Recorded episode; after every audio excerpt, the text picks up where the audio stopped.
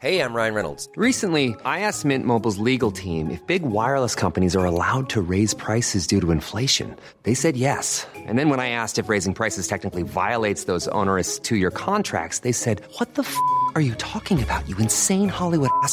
So to recap, we're cutting the price of Mint Unlimited from $30 a month to just $15 a month. Give it a try at mintmobile.com slash switch. $45 up front for three months plus taxes and fees. Promo rate for new customers for limited time. Unlimited more than 40 gigabytes per month. Slows. Full terms at mintmobile.com.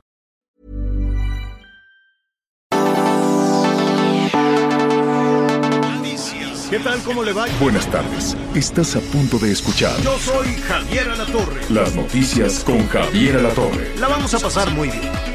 Comenzamos. Escucho cada día la radio, seguro que la vuelvo a oír. Por el cielo busco mi estrella, a la luna quiero subir, voy desvelado. Por estas calles esperando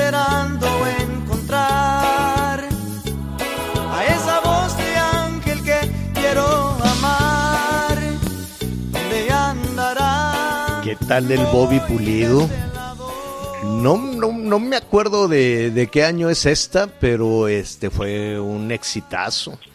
Este, no, no, no, no esté usted desvelado. Todavía no está el tiempo para melones, como para andar desvelado. Es del 95. ¿Cómo la ves? Anita no había hecho ni la primera comunión. No, no, y en, ¿cómo y de en que Miguelón no? estaba jugando a las canicas, 1995, y todavía lo ponen en los bailes. ¿Cómo estás, Anita Lomelí? Pues muy bien, Javier, la verdad, feliz de como quiera que sea pasado por agua, huracanes, apagones, informes de gobierno y más, ya es viernes. No, o sea, estamos muy bien. Aquí, pues con muchos temas siempre en desarrollo. Ay, sí, qué semana, ¿eh? Qué semana y qué viernes, fíjate. Bueno, primero vamos a saludar a Miguelón. ¿Cómo estás, Miguelón? Hola, Javier. Bienvenido a la Ciudad de México. Hola Javier, ¿cómo estás? Anita, ¿cómo están a todos nuestros amigos? Sí, aquí andamos ya en la capital del país, también nos recibe, nos, recibe con lluvia. Bueno, la verdad es que salí del sureste lloviendo y aquí, bueno, pues llegamos y continúa, continúan estas cuestiones del tiempo. Pero bueno, la verdad es que gracias, gracias a todos. Este, oye Javier, antes de, antes de irnos de filo con toda la información, hay que mandarle un abrazo y una felicitación a nuestros amigos de Heraldo Radio porque les tengo noticias, señores, para que vayan perfeccionando su Span English. A partir del Sí. próximo lunes 5 de julio vamos a iniciar transmisiones en San Antonio, Texas, por la estación de 1500 AM, una estación de En New San Media. Antonio. De esta manera vamos a en tener el ya 1520. 1520 de AM. Con esto vamos a tener ya cobertura en Estados Unidos con 16 frecuencias en 23 ciudades de 7 estados. Y la otra sorpresa para el domingo, ¿lo dice usted o lo digo yo, señor? Pues es que está que no se que, Que, que no nadie se la aguanta, ¿verdad? Sí, que no se aguanta. Este, de por sí, eh, todos los días anda que, Anita Lomelí que sube, que baja y que va por acá y que va para allá. Y ahora los domingos vamos a escuchar todos los días, Anita, no todos los, perdón, todos, Todos los los domingos. a las 12 del día, Anita Lomelí, no, a las 11, a las 11 tiempo del centro, Anita Lomelí. ¿Así es, Anita? Ay, así es, Javier. Gracias, mis queridos compañeros. Gracias, Javier. Gracias, Miguel. Pues sí, el domingo estrenamos, hagamos agenda de 11 a 12. Muchas gracias a, al licenciado Franco Carreño, a Adrián Laris, a todo el gran equipo de, del Heraldo Radio, eh, porque pues sí, es una hora. Estaremos platicando de, de muchos temas para poder organizarnos mejor. Cuando tú tienes tu agenda, puedes llegar mejor a tus objetivos. Entonces vamos a ver, por un lado, con qué nos quedamos de la semana, no tendremos los aplausos de la semana, iremos viendo dónde hay que poner el foco de atención para la semana que viene.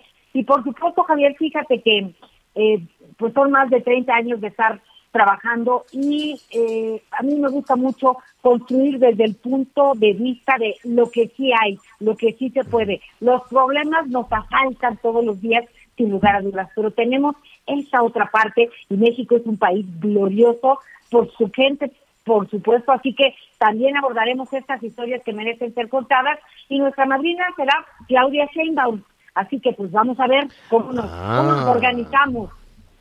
Ah, la Claudia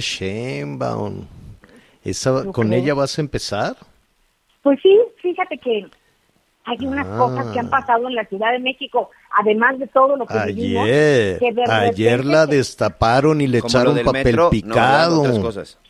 Oye, No, pues, no, bueno, eso es, sí, o sea, tiene muchos pendientes y la Ciudad de 100%. México votó en contra la mitad y están apurándose para tratar de recuperar después de que pues empujaron a la mitad de la ciudad y le decían, no, tú no me importas, tú no me interesas, y tú eres clase media, y tú tienes aspiraciones, y tú eres fifí, y tú no me interesas, ahora pues ya se dieron cuenta que, que siempre sí. ¿No? Que siempre sí les interesan. Pero pues aprovechando, y ahorita regresamos a la felicitación de tu programa, yo no me voy a perder esa entrevista que vas a tener Ay. el domingo con Claudia Sheinbaum, porque ayer, fíjense, rápidamente, este, pues, eh, aparte del informe, los de Morena dijeron, pues vamos a hacer un baile, órale, vamos a hacer una fiesta, ¿dónde? Pues aquí en este, en el auditorio. Entonces fueron todos al auditorio y ahí, pues seguramente, pues no era fiesta, eran como discurso y discurso y discursos y cosas así.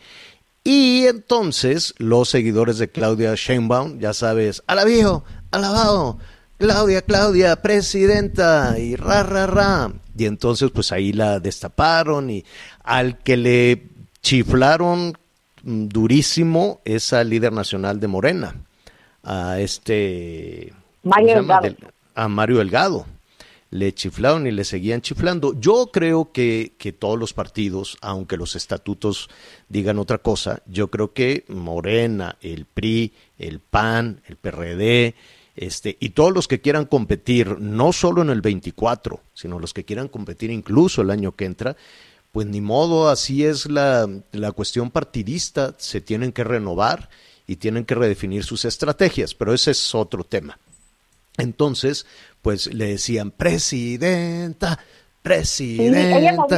eh, ella movía su cabecita y decía no, porque fíjate No, decía, ay, oiga, ya, ya esténse. Es que, No, es que no, no, también no. pol- políticamente Pero- y en estrategia no les conviene destaparse tan pronto porque son tres años de golpeteo, ¿eh? El que se destapa se descobija y Es llega- correcto, es correcto. Exactamente. Pero bueno, hay varios destapados. Pero fíjate que Yes. hizo hizo una crítica, una autocrítica que la verdad muy interesante. Dijo, oigan, pues estamos trabajando, pero si, si hubo algún descuido más allá de todos los otros temas, pues es momento de, de concentrarnos. Entonces, Mira, me gustó hoy- esta parte de la autocrítica. Hoy en la mañana, bueno, a ver, terminé, a ver, tienes toda la razón. Hoy, eh, pues, ya ves que siempre nos pesca con información en desarrollo, nada más arrancar el programa. Entonces le dijeron a Claudia, oye, que ya vas a empezar la, la campaña por la presidencia de la República, vas a ser la candidata de Morena, ya tienes el, el bobo, ya tienes el visto bueno ya de, de- del presidente o cómo. Entonces, pues ante tanta pregunta, dice, estoy en total concentración como jefa, jefa de gobierno de la Ciudad de México. Dice que las porras que recibieron es de presidenta, ¿no? Este, de sus compañeros de partido, dice, pues les agradezco, pero por el momento, cuando dicen por el momento, es que sí, ¿no? Cuando dicen por el momento, dice, pero por el momento mi objetivo, mi obligación es con los habitantes de la Ciudad de México, por el momento. Entonces le dijeron, ah, entonces te bajas, entonces no quieres, no quieres ser la presidenta. Entonces dice, "Ah, pues no quiero hablar de eso. Pues claro, tiene Dice, no, razón, no, ¿no? no quiero hablar de eso. Pues sí quiere, pues ¿quién no va a querer? Todos los que están en la política quieren. Ahora, si, si retomamos así rapidito, si retomamos la situación de ayer, yo me pregunto, ¿qué hubiese sucedido si el, la fiesta de celebración de este, ¿cómo se llama? de Morena, lo, la hicieran, no, en Toluca no, pues porque allá ganó el PRI, ¿no? O en Guadalajara tampoco, porque allá pues es, es Movimiento Ciudadano, ni en Monterrey, porque allá también es Movimiento Ciudadano. O sea, en estas tres muy importantes electoralmente capitales, pues no, no, no, no hubiese jalado. Pero, por ejemplo, que dijeran, vamos a hacer la fiesta en Mexicali, porque allá en Baja California tuvimos carro completo. Entonces se van al auditorio, se van a un auditorio allá en Mexicali y se van todos los que ganaron y se van los, los candidatos ganadores, etcétera, etcétera. Me pregunto si, si la fiesta hubiese sido allá en Mexicali, también le hubieran dicho presidenta, ¿no? Y me pregunto si hubieran invitado a ese baile a Marcelo, que no está Marcelo, anda este allá en París, ¿no? Sí, sí, sí, Se fue a. París. Eh, pues está en París, no, no sé. Seguro fue a pagar la renta. Ya, donde vivía antes, ¿no? Lo demás no lo sé, Anita. Pero si fue a este, trabajar por el G20, hombre, que allá Entonces- todos muy... A ver, allá le hubieran echado también papel picado y allá hubiesen abucheado a, a Mario o que lo hubieran hecho en Campeche. Saludos a nuestros amigos de Campeche. Este, ya sabes que cada quien tiene su, su terruñito, ¿no? ¿Te acuerdas cuando Peña se ponía triste?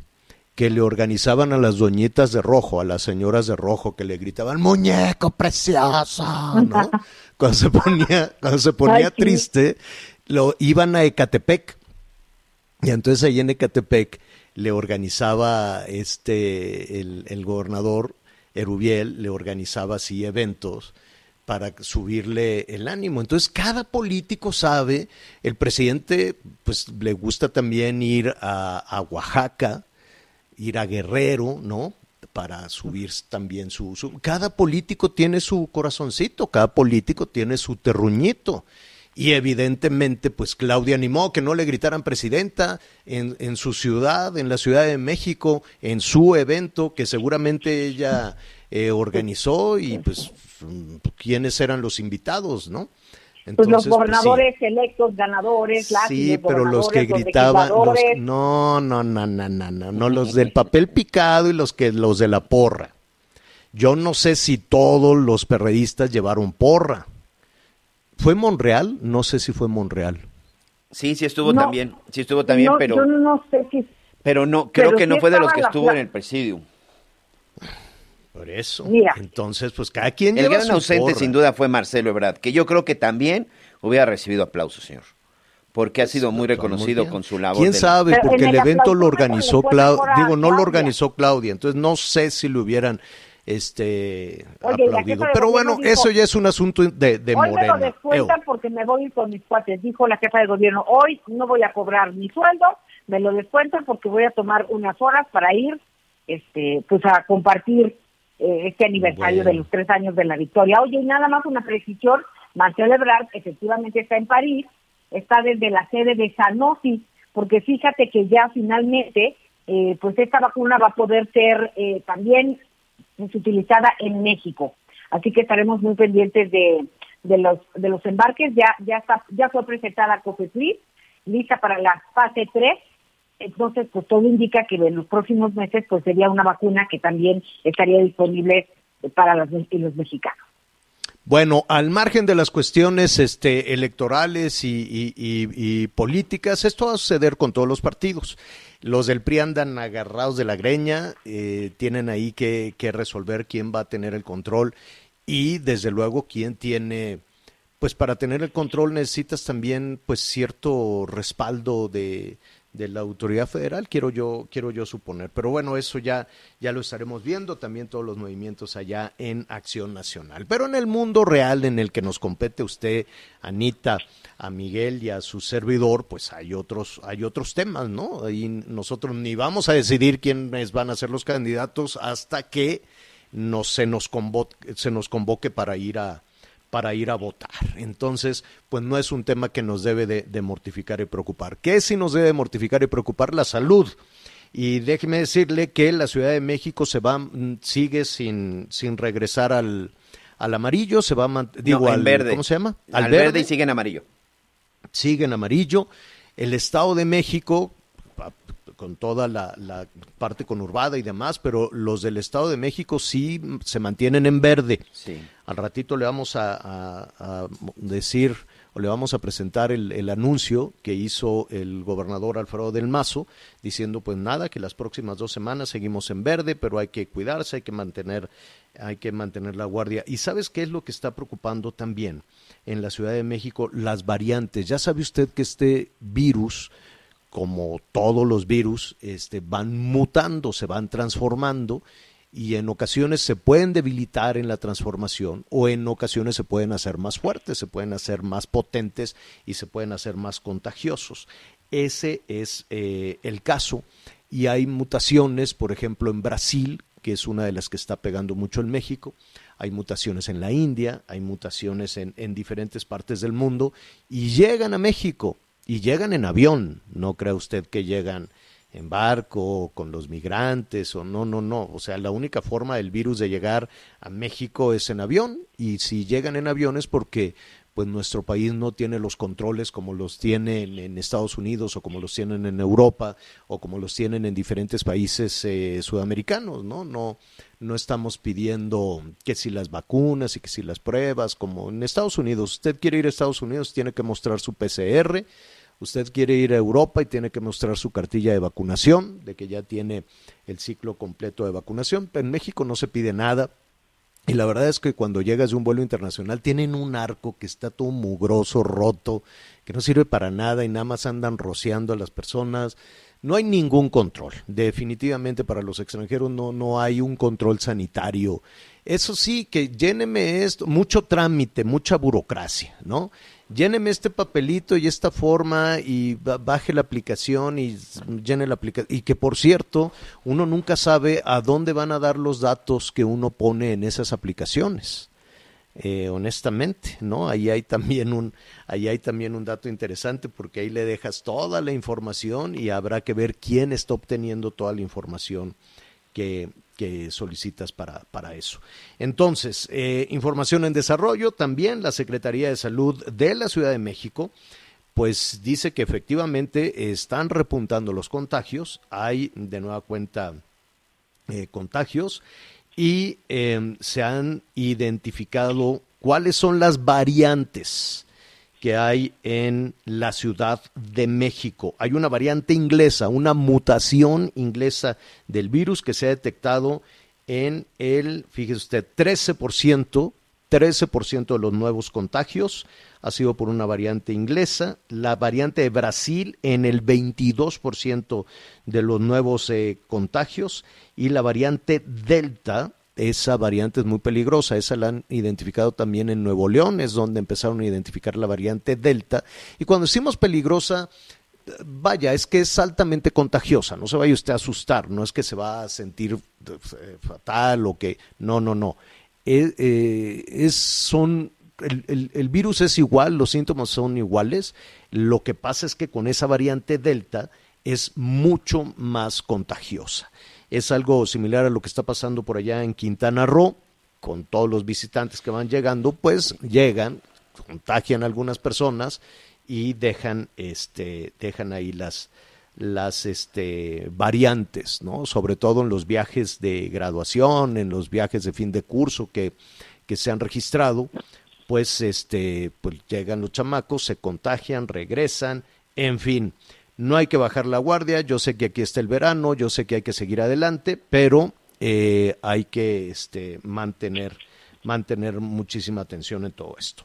Bueno, muy bien, vamos, eh, vamos eh, a ver cómo están las cosas en Michoacán. Fíjese que pues hubo muchísima em, pues incertidumbre, sobre todo en las regiones de la producción de aguacate tan generosa industria, tan, tan generosa industria que tantos empleos, pero tan agobiada por el crimen organizado.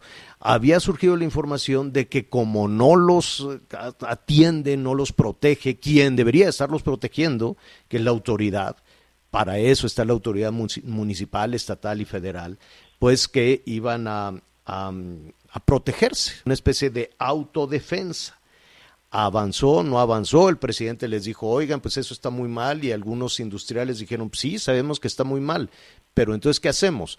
El presidente les dijo, no, no deben de, de organizar autodefensas, eso está muy mal. ¿Y qué hacemos? Si no nos defiende la Guardia Nacional, ni el Ejército, ni la Marina, ni la Policía Estatal, ni la Policía Municipal. Jorge Manso, nuestro compañero allá en Michoacán, y me da muchísimo gusto saludarlo. ¿Cómo estás, Jorge? Javier, qué gusto saludarte a ti también, Miguel y Ana María.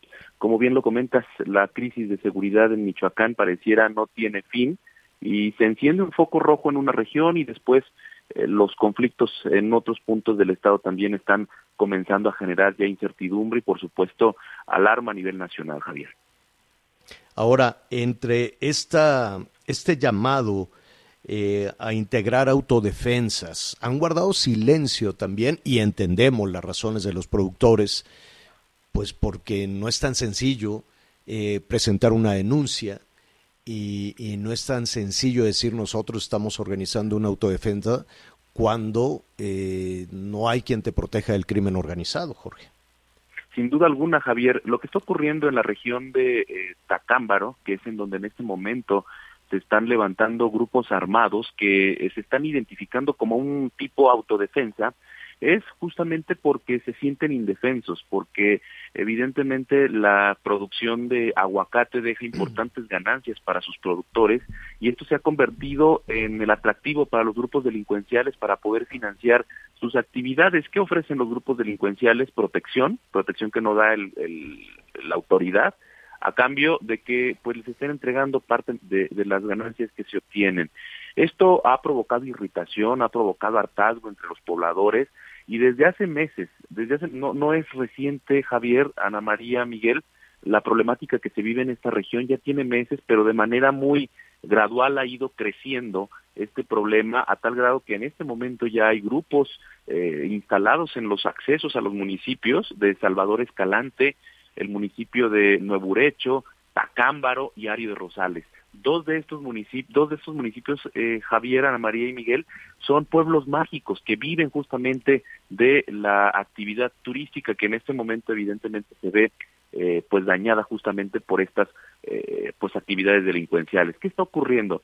La disputa por el control territorial entre grupos delincuenciales y también que hay grupos que ya eh, pues están no solo eh, pues realizando sus actividades ilícitas, sino también están haciendo cobros de cuotas, extorsiones, entre otras más, son las que ya han provocado que eh, los grupos eh, pues estén levantando en armas. El secretario de Seguridad Pública, Israel Patrón Reyes, ha confirmado que desde hace dos meses, es lo que dice el gobierno, tienen eh, información de que se están eh, pues generando estos grupos armados, muchos de ellos dice eh, se han asumido como legítimos eh, autodefensas, sin embargo, algunos de ellos dicen están también vinculados con la delincuencia organizada. Escuchemos lo que dice el secretario de Seguridad Pública de Michoacán.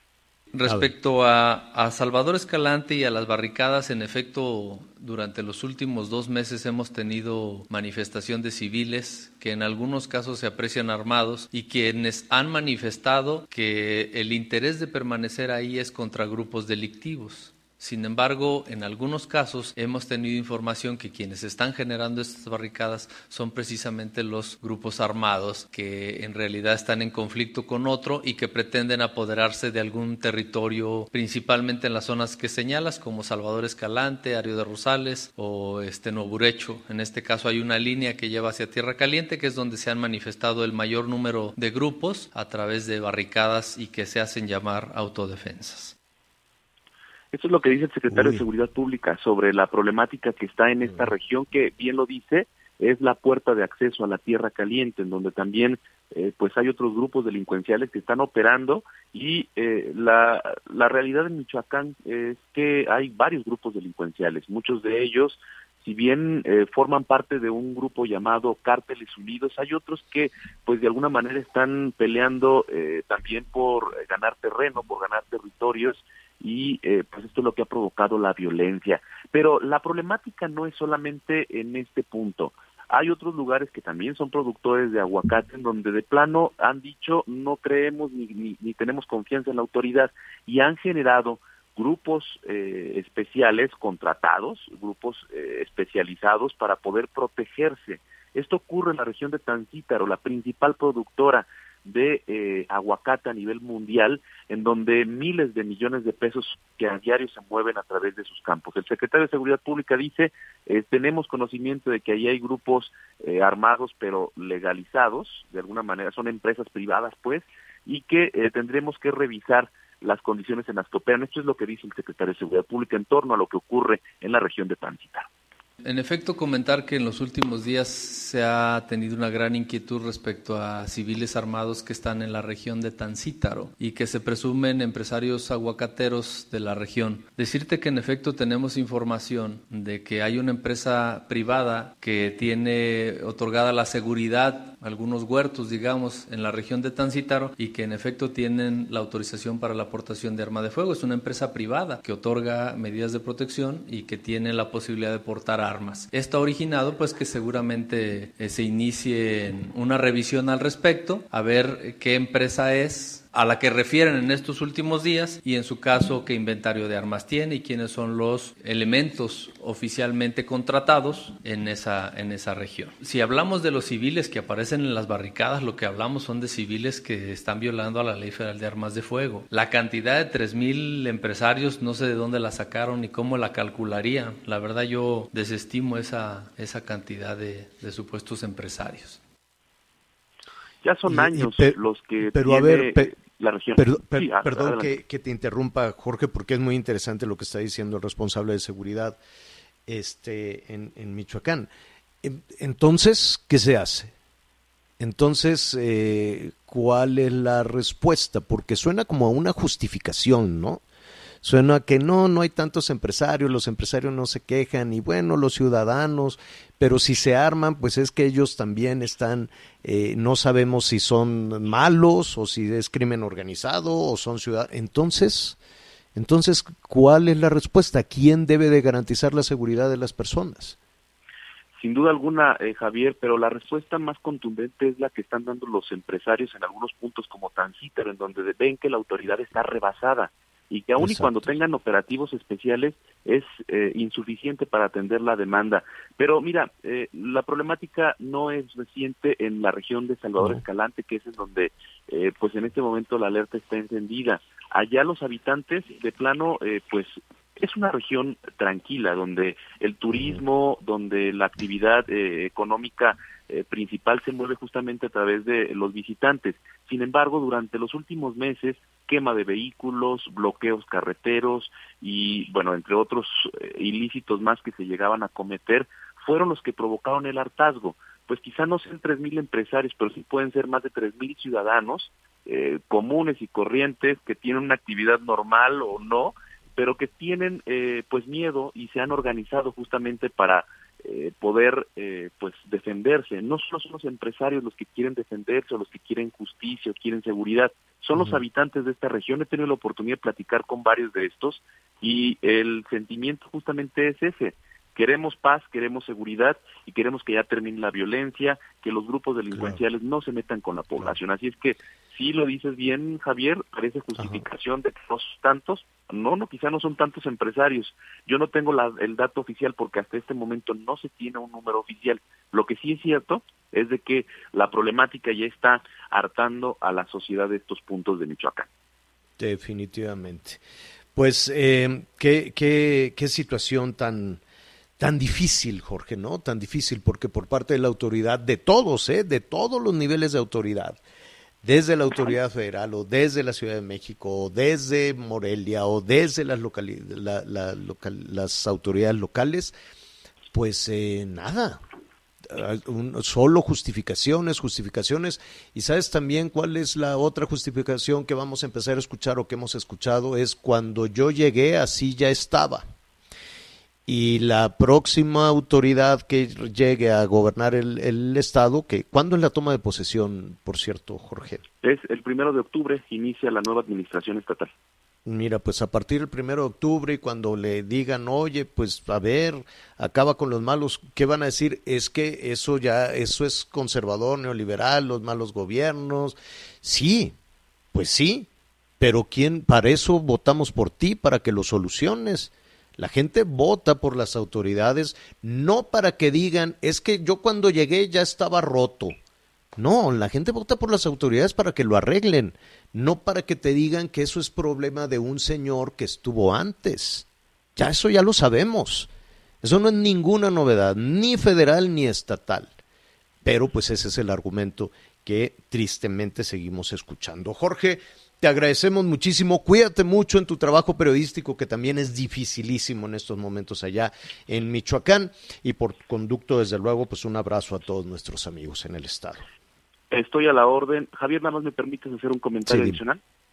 Dime, en sí, Jamillo, las autoridades electas eh, ¿Se renunciaron fueron? a su a su cargo. No han ni siquiera Eh. asumido y ya renunciaron justamente porque el alcalde electo fue privado de la libertad, no se tiene información de él.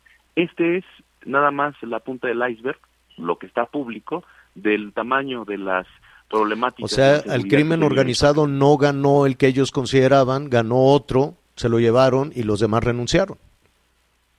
aún hay muchas hipótesis. Eh, la dirigencia del partido Encuentro Solidario, un partido que eh, pues ganó por lo menos siete alcaldías, no es un partido este, con mayoría en Michoacán, dice no teníamos conocimiento de amenazas, no había absolutamente ningún dato. La diferencia entre el primero y segundo lugar fue de no más de 100 votos. Eh, es un municipio pequeño también, debo decirlo. Está en los límites de Michoacán con eh, Guanajuato y ahí de entrada desde el 29 de junio no se tiene información del alcalde electo y ayer justamente los eh, regidores, síndico, eh, formalizaron su renuncia a la encomienda y por lo tanto pues es una papa muy caliente que tienen las autoridades de los tres niveles de gobierno para garantizar la gobernabilidad. Quizás es un municipio pequeño, pero nada más, insisto, es... Pero la es un municipio. que ocurre. A, a ver, pequeño o grande, es un municipio donde hubo elecciones, donde la gente decidió y donde los el, el alcalde electo desapareció y los demás funcionarios dijeron yo así no juego y decidieron renunciar. Es, eso es muy significativo eh, porque independientemente de- del tamaño, eh, es un municipio y, de, y en eso tenemos que estar pensando y no solo estar eh, aventando la pelota cuatro años atrás, seis años atrás, doce años atrás. Sí, ya sabemos que esto está muy descompuesto y sí, ya sabemos que hubo muchísimas componendas. ¿Y ahora qué hacemos? ¿Seguir viviendo en el pasado? Ahí está, en los hechos, ahí está la situación en Penjamillo, en Aguililla, en dónde más, pues eh, prácticamente, en, no sé si en, si en todos los municipios. Hay muchos municipios, entre ellos está también Tuxpan, donde la delincuencia también tiene presencia. En el municipio de Tacámbaro también eh, se tuvo pre- En sí, prácticamente en todos los municipios hay anomalías por este tipo, Mm, pero lo más evidente pues eh, está en, en las regiones de La Huacana, Mújica, Aguililla, y ahora que, pues si bien no se tenía conocimiento de algo tan público, Penjamillo pareciera también, eh, es. pues tuvo una presencia muy fuerte del crimen. Jorge, gracias por el reporte, por la crónica. Buen fin de semana. A la orden, Javier, Miguel, eh, Ana María, que tengan un excelente abrazo, inicio de cuídate. fin de semana. Gracias. Gracias. Vamos a una pausa. Volvemos inmediato. Sigue con nosotros. Volvemos con más noticias. Antes que los demás. Todavía hay más información. Continuamos. Oiga, eh, le vamos a dar seguimiento a una denuncia, la primer denuncia que se presenta contra el subsecretario de Salud, López Gatel. Eh, y es una denuncia que presentan las madres y padres de las niñas y niños con cáncer. Y de asuntos muy serios, lo están acusando de genocidio. Eh, piden al fiscal que se judicialice ya la demanda y que no se le dé carpetazo a esta denuncia, no nada más de genocidio, es decir, lo están acusando, lo están responsabilizando por la muerte de niñas y niños al no tener acceso a los medicamentos, a no tener tratamiento, a no tener atención, todo este berenjenal eh, que, que cada vez se va enredando más después de las decisiones que se tomaron pues en el 19, ¿no? Apenas arrancando esta, esta administración. Eh, además de, de esto, lo están acusando de este, delitos por omisión y de discriminación. Lo más serio, desde luego, pues es el, el hacerlo responsable del, del fallecimiento ante el desabasto, un desabasto en, lo- en los medicamentos. Qué asunto tan serio que además ha crecido, ha sido pues muy doloroso, desde luego, toda esta situación de las niñas, de los niños, la desesperación de tener esta, eh, eh, esta eh, saber que puedes sanar, saber que tus hijos pueden vivir, eh, que puedan tener calidad de vida y que existe la medicina, Y es lo que ha sucedido también con muchísimas personas que tienen que enfrentar el cáncer. El cáncer se puede superar. El cáncer debe de ser una palabra que ya no nos asuste, pero se debe de diagnosticar, se debe de atender. Y para hablar de en qué situación eh, estamos y cuál es el horizonte en todo esto, pues yo le quiero agradecer al doctor Pablo Moreno Sánchez, él es el director de calidad de FUCAM, esta fundación de cáncer de mama que pues también va con la situación cuesta arriba. ¿Cómo estás, doctor? Qué gusto saludarte. Buenas tardes. ¿Qué tal, Javier? Buenas tardes. Muchas gracias por tenerme. Eh, muchas, eh, buenas tardes también a todo tu auditorio. Este, recuerdo que en su momento pues estaban ustedes preocupados, las eh, personas, en su mayoría mujeres, aunque si no me equivoco, pues también algunos hombres podían eh, ser atendidos en esta fundación. Eh, llamó muchísimo la atención y, em, y qué sucedió después cuando se cerró la llave de, de apoyo a la fundación. Pues bueno, este es, es un tema muy delicado, definitivamente. Al final del día, el cáncer en la mujer es, eh, afecta a, muchísimas personas. Eh, el día de hoy podemos saber que cada tres minutos muere una mujer con, con cáncer y esto pues, es, es un dato crítico, ¿no? independientemente de cómo se fonde la diferente atención, pues este es algo que nosotros como fundación estamos muy preocupados en, seguir trabajando por atender a todas estas mujeres. ¿Qué ocurrió hace un par de, bueno, el año pasado? Pues sí, de la decisión que se tomó desde el gobierno de concluir eh, la aportación por parte del Seguro Popular, pues nos llevó a nosotros a, a replantear el esquema para que en ningún momento se desatendiera o se abandonara a las mujeres que estaban siendo tratadas aquí en SUCAM eh, independientemente de si tenían o no seguridad social o seguridad a través del Seguro Popular. Eh, aquí se siguió atendiendo, ¿no? No, no fue una etapa fácil, pero este, a partir de diferentes estrategias y de diferente reinvención que nos vemos nosotros obligados a tratar de innovar todos los días, pues hemos buscado que todas las pacientes el día de hoy se sigan tratando. Ya no con un esquema de gratuidad como era antes, pero sí con un esquema de protección para evitar un, un empobrecimiento catastrófico, a través de nuestra asociación civil, manteniendo unos costos que nos ponen casi al 50% de la atención de cualquier hospital privado, eh, es eh, casi costos de venta de gobierno, ¿no? Entonces, sí ha sido difícil, sin embargo, eh, FUCAN ha, ha, buscado la forma de seguir tratando seguir creciendo a partir de abrir nuevos centros de detección para las mujeres. Y en esa, y en esa tarea de seguir, eh, perdón que, te interrumpa, Pablo, en esta tarea de seguir adelante, ¿ustedes tienen eh, los tratamientos, tienen medicinas? Sí, sí. Eh, el tema, ahorita, por ejemplo, de, de desabastos, yo te puedo platicar que para nosotros, eh, pues bueno, al, al ser una, un ente privado, una asociación civil, hemos estado buscando con diferentes proveedores y cuando no ha sido posible tener la medicina aquí en México, eh, hemos buscado también este, canalizar la, importación. ¿no? Eh, eh, hubo un tema ahí con la ciclofosfamida durante el 2020, pero bueno, eso fue a nivel nacional. Entonces nosotros buscamos que se pudiera importar de, de, Estados Unidos para que no le hiciera falta a los pacientes, no lo voy a negar, en algún momento sí tuvimos algún desabasto, pero fue menor y pues bueno, buscar el, el, tener todos los aliados posibles para no dejar a los pacientes que, que no puedan cumplir con su tratamiento. Los tratamientos eh, pueden variar, ¿no? Algunos pueden ser muy, muy caros.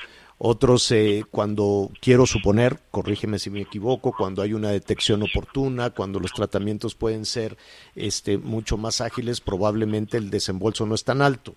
Este, sin embargo, ante esa variación eh, enorme, eh, ¿cómo le hacen? ¿De dónde obtienen dinero? ¿Quién los patrocina?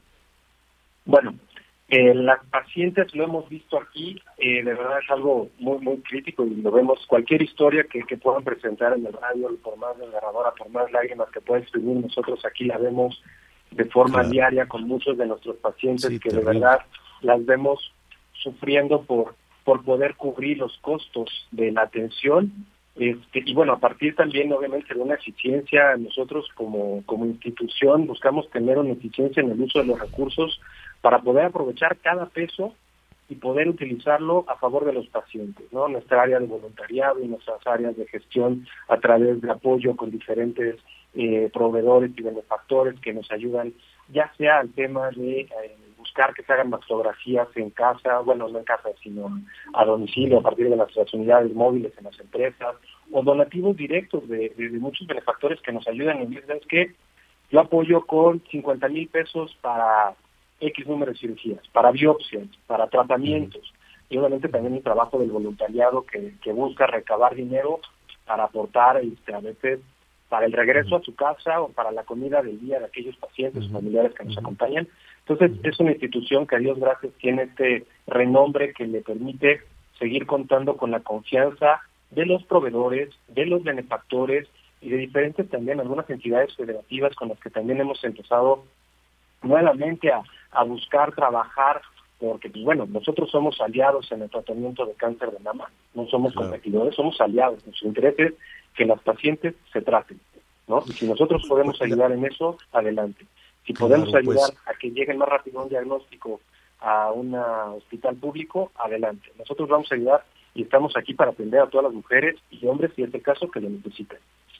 Pues te agradecemos muchísimo, Pablo. Es el doctor Pablo Moreno. Antes de, de, despedir, director de calidad de esta fundación, de la Fundación de Cáncer de Mama, este, cómo habrá personas que te están escuchando en diferentes partes del país que ven la gravedad de todo esto y que dicen, bueno, yo tengo la posibilidad de ayudar de esta manera, este, ¿cómo se pueden poner en contacto? Claro, nosotros tenemos, eh, obviamente en la página, en la página de FUCAM, este, tenemos todos los medios de contacto, ya sea para buscar o solicitar ayuda, o sea, como paciente en www.fucam.org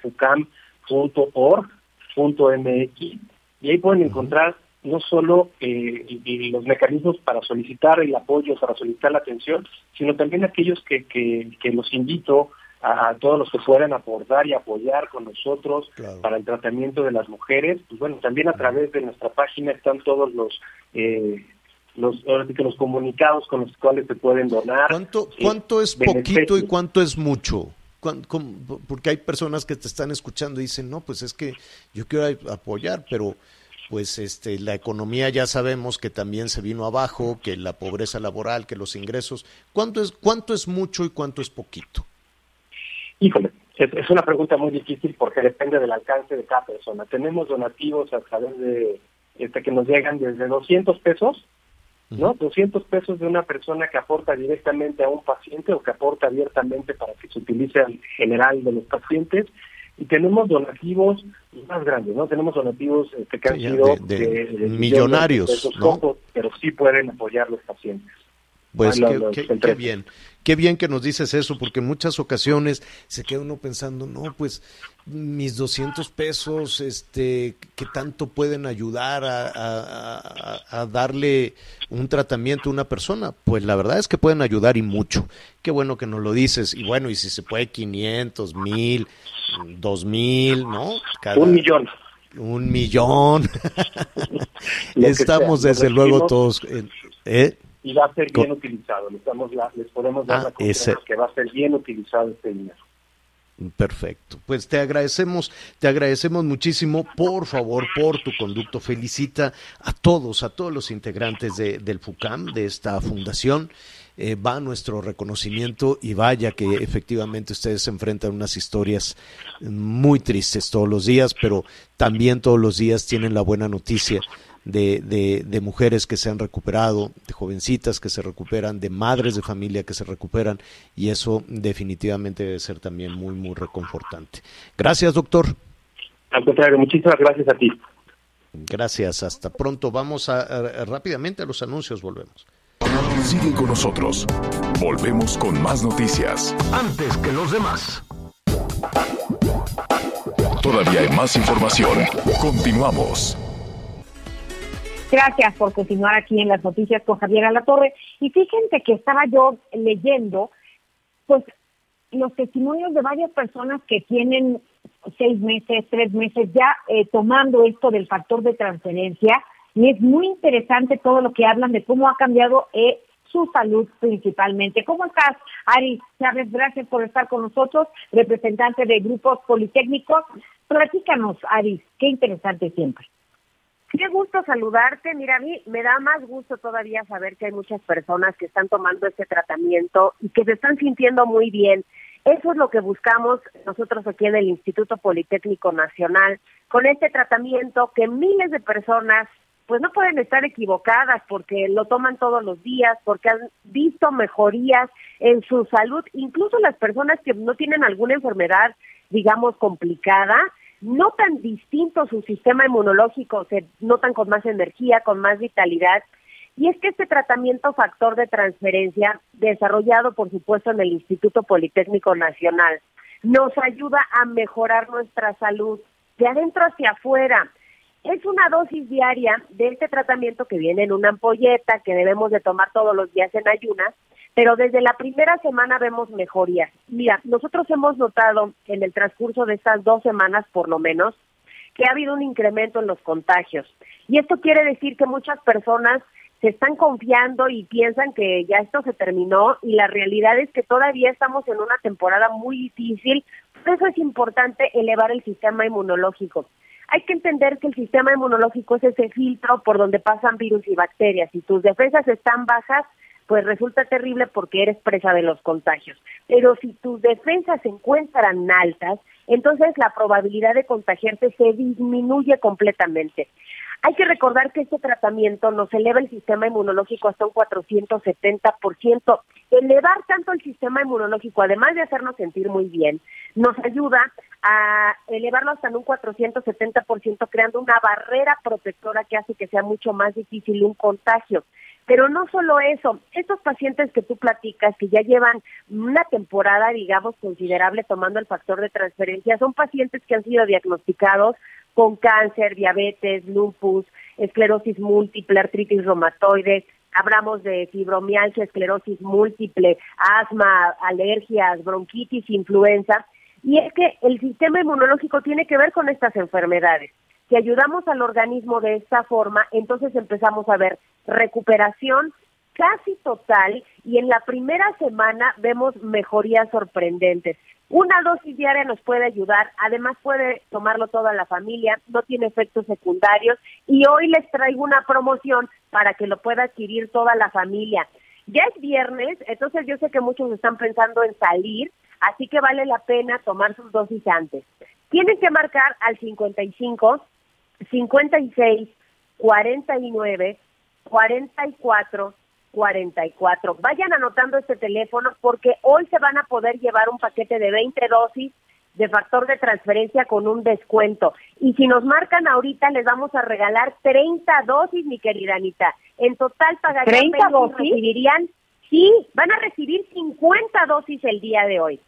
Además viene dos caretas transparentes, dos cubrebocas eh, de grado quirúrgico y dos geles antibacteriales.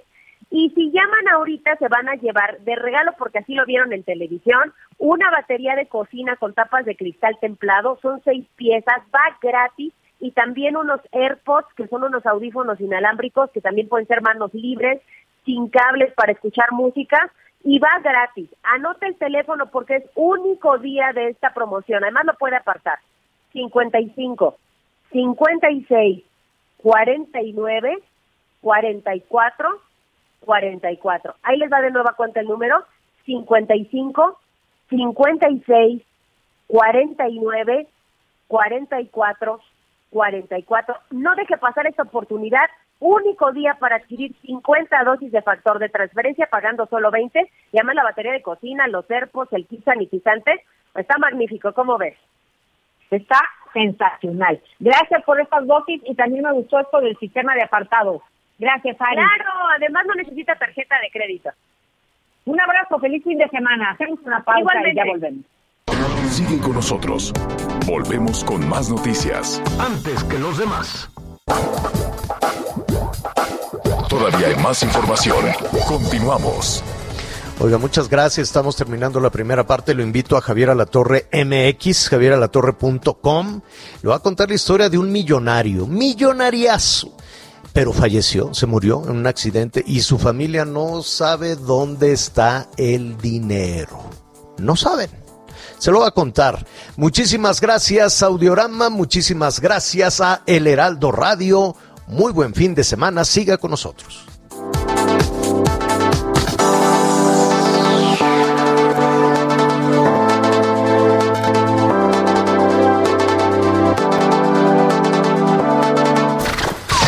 Gracias por acompañarnos en Las Noticias con Javier La Torre. Ahora sí ya estás muy bien informado. When you make decisions for your company, you look for the no-brainers. If you have a lot of mailing to do, stamps.com is the ultimate no-brainer. Use the stamps.com mobile app to mail everything you need to keep your business running with up to 89% off USPS and UPS. Make the same no-brainer decision as over 1 million other businesses with stamps.com. Use code program for a special offer. That's stamps.com, code program.